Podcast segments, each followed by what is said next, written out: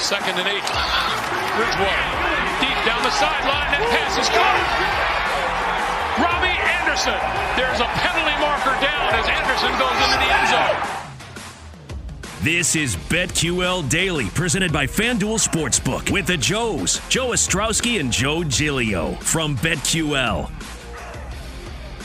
Yes, it is BetQL Daily right here on the BetQL Network, presented by FanDuel Sportsbook. Joe O, Joe G, getting ready to talk some football here. We'll be joined in a few minutes by Jim Sannes of FanDuel. And then later on this hour, we got to have our draft here. We got to talk, Joe, about these mm. broadcasting teams across the NFL. Because whenever uh, they always get to this point in the summer, Fox, CBS, they'll put out their broadcasting teams. And sometimes there's a, there's a little tweak here and there. They might remove an analyst, put a new analyst in. They might change the pairings a little bit. I mean, for years we kind of we know who the big dogs are, right? Buck and Aikman have been together for de- almost probably two decades now, so we, we kind of know what we're getting. But I'm excited to pick our favorite ones and have a draft. Uh, and will I overdraft the the new guy Mark Sanchez? I probably will. I'm, i think he's going to be great on all this. Let's talk some football here. Jim Sannes of FanDuel joining us right now. Jim, as we're getting ready, two weeks out from the start of the NFL season, we did get some news yesterday in terms of a quarterback battle that is settled. It is going to be Teddy Bridgewater in Denver, not Drew Lock. Your thoughts on the move by Vic Fangio, and does it change your thoughts on the Broncos for this season? Yeah, I think that what this does is it sets things up for the Broncos being more of an under type team because I think that Drew Lock is the more volatile selection. You know, he throws, uh, he makes mistakes. That's good for an over, but he also pushes the ball downfield, whereas I don't expect that out of Teddy. So they're a team that has a really good defense. They're probably going to play pretty conservatively on offense. I'm not saying that's a bad thing by any means. Like, given the defense they've got and the, some of the personnel they've got, that's probably a smart way to play things. But I think the biggest implication for me, more so than dictating spread, win totals, et cetera, et cetera, is that we're probably going to see a lot of defensive battles in these Denver games. I think that's something to keep in mind where they may their play style and what they've told us says they probably want to keep things pretty conservative offense so they don't screw it up their defense basically.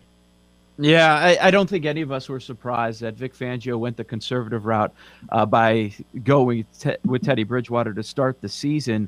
But what about from a uh, sports betting perspective? We know Teddy, uh, you know, people affectionately call him in the sports betting world, Teddy covers 72% of his starts. Do you, so do you think you'll be backing Denver early on in the season before we see any sort of adjustments? Yeah, so my numbers that I have were pretty low on Denver relative to where the books had been previously. Uh, the win total is eight and a half. I've had them at six point nine wins. I'm probably not going to adjust that up for Teddy.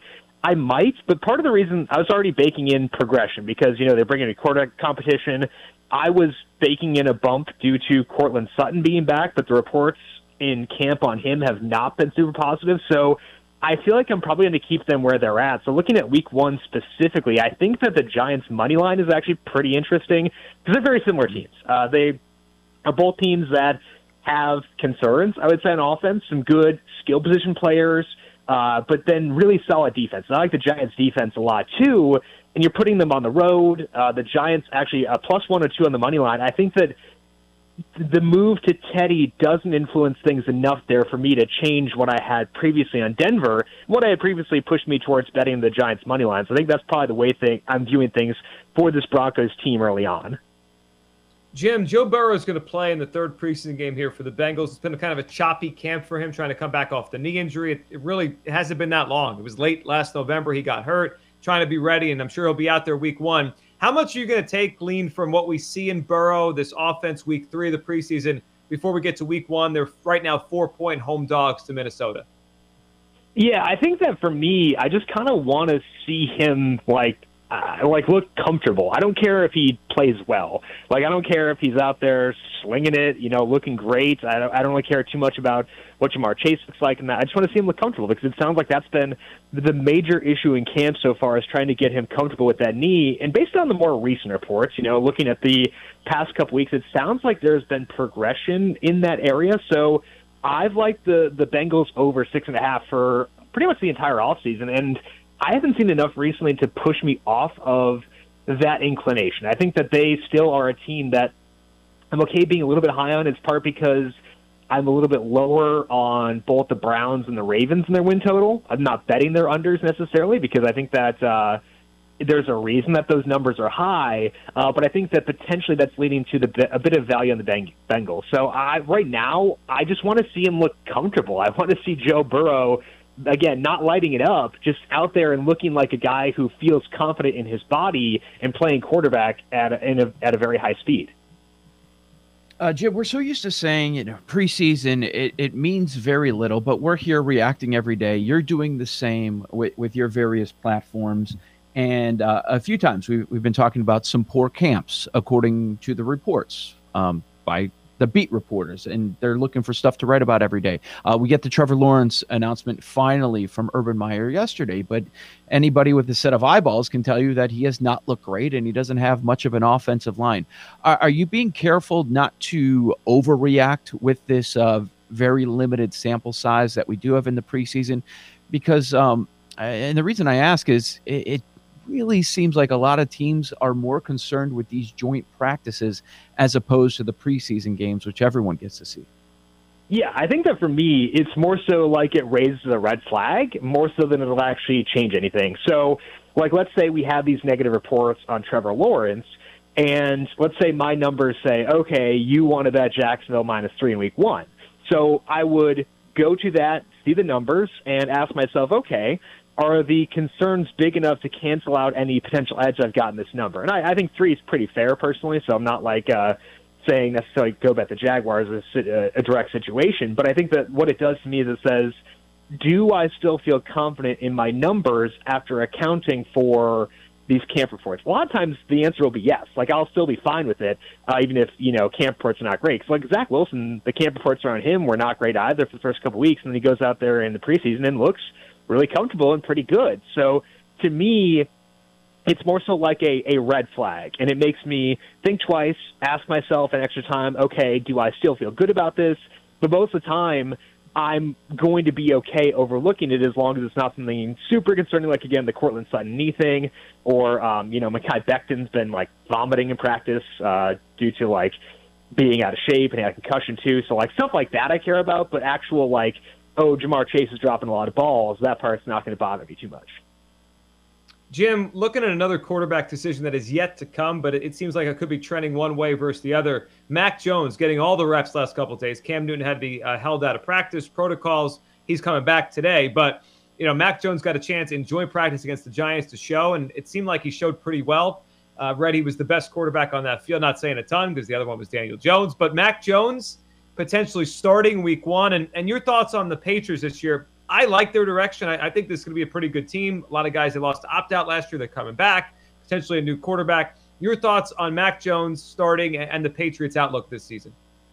Yeah, I think the good thing for Mac Jones is that he's going to be playing behind one of the best offensive lines in football, and that's going to give him a floor and a, and a good floor. So I think that that's a positive for him because if you have a concern around Mac Jones, it could be you know what he what can he do when he's not playing behind Alabama's offensive line, but we don't get to see that yet because he's playing behind another really good offensive line here. I think the the concern that I would have is that I know they added a lot of guys in the off season, but like we haven't seen Nelson Agholor or Kendrick Bourne really separate from uh, Jakobi Meyers there, so it's kind of an overlap with what they had last year in terms of the wide receivers.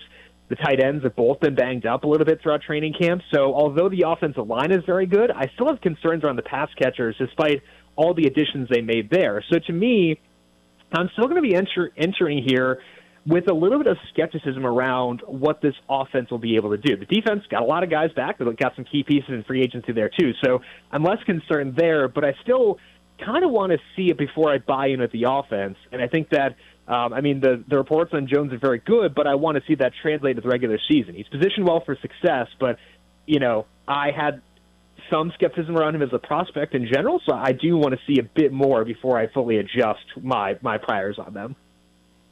Uh, Jim, something that uh, we were addressing earlier on in the show is uh, these very high totals that we have for week one in the NFL. Now we're up to seven games that have hit at least the 50 mark. And I looked at previous season, previous uh, week ones, and that has not been the case. We're talking about two or or even zero that have reached that mark. We know more scoring than ever before. Uh, but what what does that tell you about week one? And and do you think the numbers are right? I think they're a little high in a lot of situations. Um, like I have not bet over yet for week one. I like I tend to be someone who skews towards overs because like my heart is not good at handling unders. It's really stressful for me. So you're I a DF- to, and you're a DFS guy, yeah.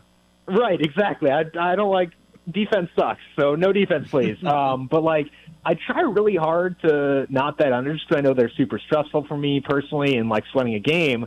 But I just I can't find really any overs I like. Like I think the the Jets and Panthers game might be one with the um, Carl Lawson injury, the Jarrad Davis injury as well, uh, pushing things in favor of an over there, and, and Zach Wilson playing pretty well. Maybe you could talk me into that one, but like I think the Atlanta Philadelphia game is a really solid under at 47 and a half right now. I think that one is going to be slower paced than expectation. So I, I think for me, when I look at the board, even though I'm someone who tends to skew towards overs, I'm having a really hard time finding any overs I like. I think under Green Bay, New Orleans, 50 and a half is enticing. Under for the Atlanta Philadelphia game is enticing. Uh, I, I just have a really, oh, and under for uh, the Bills Steelers at 50. It's really hard for me to find an over I feel good about, whereas there are a couple unders I do like. Jim Sannes of FanDuel joining us here. BetQL Daily, presented by FanDuel Sportsbook. Jim, how are you leaning right now? Dallas, Tampa Bay. That number has moved. The uncertainty around Dak Prescott continues. I know he threw yesterday, seemed like no issues, but we're two weeks from the season and he hasn't really let it loose yet. It's a seven and a half point number right now. It, it's moved over the past couple weeks to that hook, the over seven to seven and a half. Uh, Dallas, Tampa Bay with the Dak uncertainty. How are you feeling on that one? Yeah, so I'm already committed here because I bet this one early before the Dak Prescott injury it was plus six and a half in the time at the time. So whoops a daisies. Uh, oh well, I guess I'll uh, chalk that one up as some bad line movement. But I think at, at seven and a half, if we can get more confirmation on Dak, and the reports have been good enough where I'm starting to warm up to it, uh, I think that that helps. And again, it's still two weeks before the season, so although this is the final preseason game this week, there's still a lot of time for him to progress, to stretch himself out, and get ready. And the reason I liked Dallas in the first place is because I'm expecting this defense to be a bit better than they were last year. Think Micah Parsons should help out. They did improve over the second half of last year, but no one really cared because, I mean, it was Andy Dalton, the quarterback, so why would we pay attention to the Cowboys? But I thought the defense got better as they went along. They've added some pieces, not just Micah Parsons, but some other guys in free agency too. So I like Dallas in general. So when I was getting six and a half, I was like, you know, very willing to take that and did take that. Uh, seven and a half, I'm holding off personally because I already have that investment at six and a half, and you know, I think I'm pretty likely to add on at a certain point, but I do want to get a little bit more confirmation on Dak's because I don't want to overcommit myself to that one spread in a situation where the quarterback may not be fully healthy. Jim, are there any specific players that uh, you can't stop drafting in fantasy? You know you're going to have in your DFS lineup early on in the season. You're betting the season props that you are buying big time on a jump in the 2021 campaign.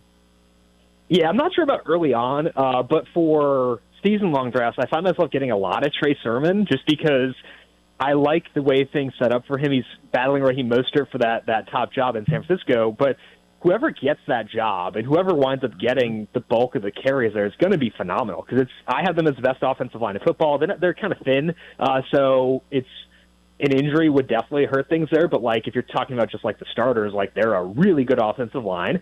I'd expect whoever is the quarterback for them to be pretty efficient, whether it's Jimmy G or Trey Lance, to be playing well. And we saw Trey Sermon also get a little bit of passing game work in the first preseason game, which is not something he did a lot in college. So I thought that was pretty interesting, and it's also not something we see a lot from their their running backs in general in San Francisco. So if you give me a dude who is tied to Kyle Shanahan, tied to a great offensive line, tied to an efficient offense, I'm going to find that pretty enticing. So Trey Sermon, from a season long perspective, is a guy I've been gobbling up quite a bit. And if he can get that passing game work, he will be a DFS asset right away. I just don't want to necessarily go in assuming that from week one.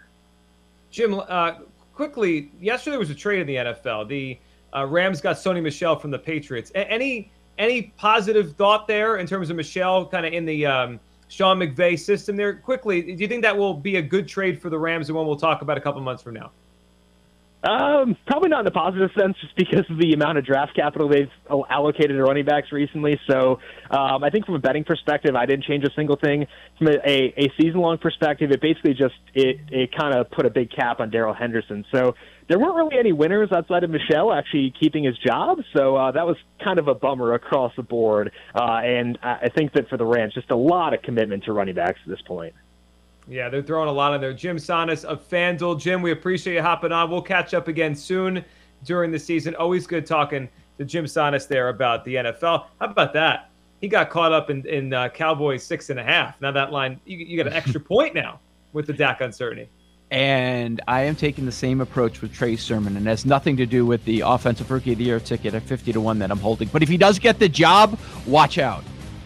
He'll run wild behind that offense, but I agree. On the other side, we got to talk NFL broadcasting teams. Who are our favorite ones? Let's do a draft here and pick the best of the best. Joe O, Joe G. This is BetQL Daily, presented by FanDuel Sportsbook, right here on the BetQL Network.